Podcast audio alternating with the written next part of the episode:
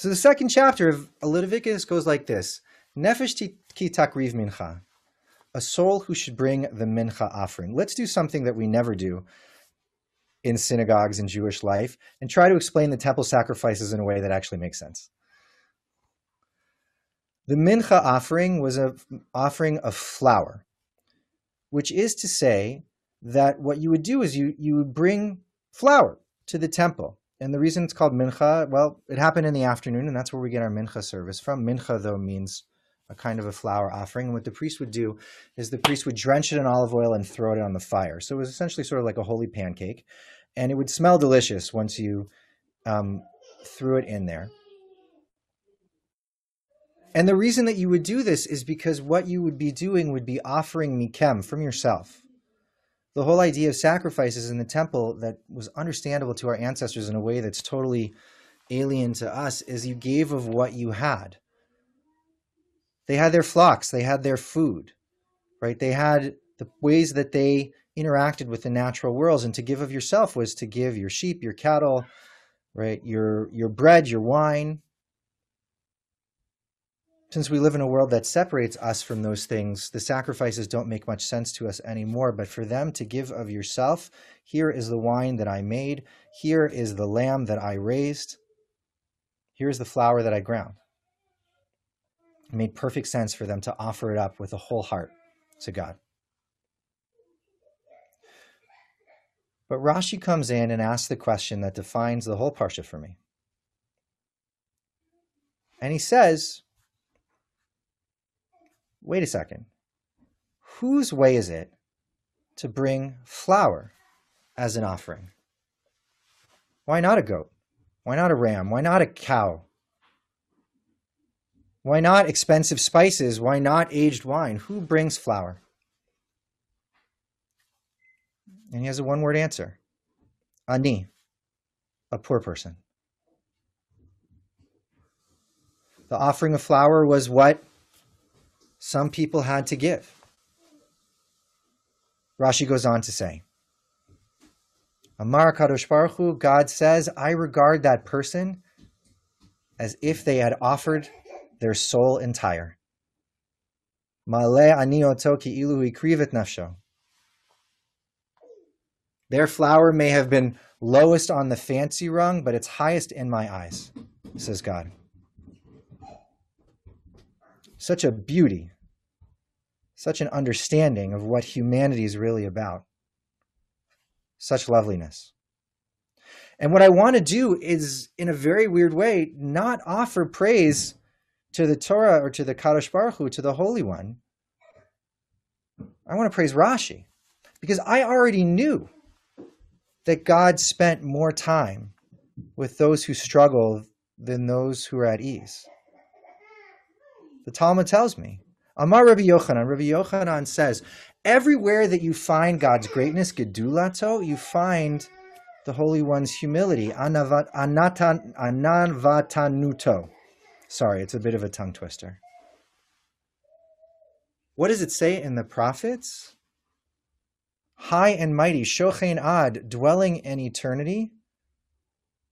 And right after, et taka v'shefal roach, residing with those who feel crushed and are low in spirit. God's greatness is defined by the fact that God spends more time with those who struggle than those who are at ease. So I knew this already about the Holy One. It's Rashi that I want to praise tonight, because of the way that Rashi asked the question. Remember what I said before? Whose way is it to bring an offering of flour? I am in this like amazing Kabbalah chug with Rabbi Doctor Art Green, Doctor Rabbi, I don't know how you'd say it, whatever, Art. And you know, he's like, he's so good, he's transcended titles at this point. And and we were learning Zohar this week, and he shared this story, and he says, you know, when Heschel was publishing one of his books, there was a big fight with the publishers. And Heschel insisted, who is man? The book should be called, not what is man. We have a problem. And the problem is that we spend a lot of time in this world categorizing people into what rather than into whose. And the whole meaning of this teaching, the whole line of the Torah, Nefesh ki takriv mincha, you've heard the word nefesh before, it means a soul. It's not an impoverished person coming up, it's not a rich person coming up, it's a soul who comes before the Holy One to offer. And so the correct question, whenever we stand before a human being, is not what are you? What group do you belong to? What defines you? But who? I wonder if you feel like you have this in your lives. I wonder if you feel like you have enough who. I don't. I feel like with the passage of time and even with the raising of consciousness about the fact that whole entire populations have been whatted for five hundred years, one thousand years, for millennia by other people, there isn't yet more who in my life in the way that needs to be. You know, eight people were killed this week because some guy saw them as a what? And the question I have for us is, was there any really a moment where we saw them before their deaths as a who? What would that mean? What would it look like? That the answer to whose way is it to bring the flower sacrifice, that the answer is Susan. And not Susan who picks up my kids or Susan who cleans my house, but Susan who I had dinner with last night. So that the way that we relate to people is not defined across a divide of status and class, of have and have not, but that there's a transcendence of humanity. Do we have that? Do you? I just don't feel like I have enough of it. And one of the things that I want to sort of explore tonight is what it means to get some of it.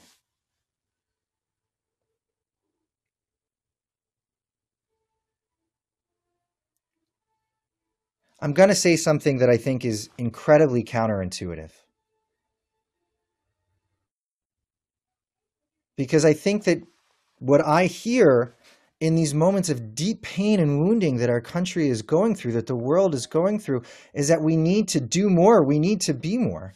We're not conscious enough. We're not active enough. We're not devoted enough. We're not related, uh, uh, we're intersectional enough. We're not, we're not, we're not. We need to do more. And it certainly seems like a reasonable thing to say not enough is being done. Look at the circumstances around us. We have to add, we have to grow, we have to do, we have to be more than we are, except that in all of those calls for moreness, Hazzan Basya and I were talking about this before earlier today, that all I see is the teetering pile of everything that we've already assigned for ourselves to do and the way that it feels like it's going to come crashing down any second. And I have this instinct, this intuition is that in the world what we need to be is not more, but God help me, less. What do I mean by being less? The holiness of less? I ask you,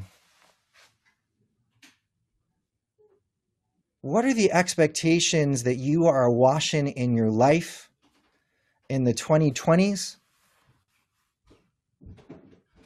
Do you require yourself both to be a highly educated professional, right, and also a totally available parent? Do you need to make a com- comfortable living, but also do something wonderful for the world? Do you need to be productive all the time, but be balanced in your life? Do you need to seek self-care, but also engage in the struggle for other people? Do you need to be humble but assertive? Do you need to be active but quiet?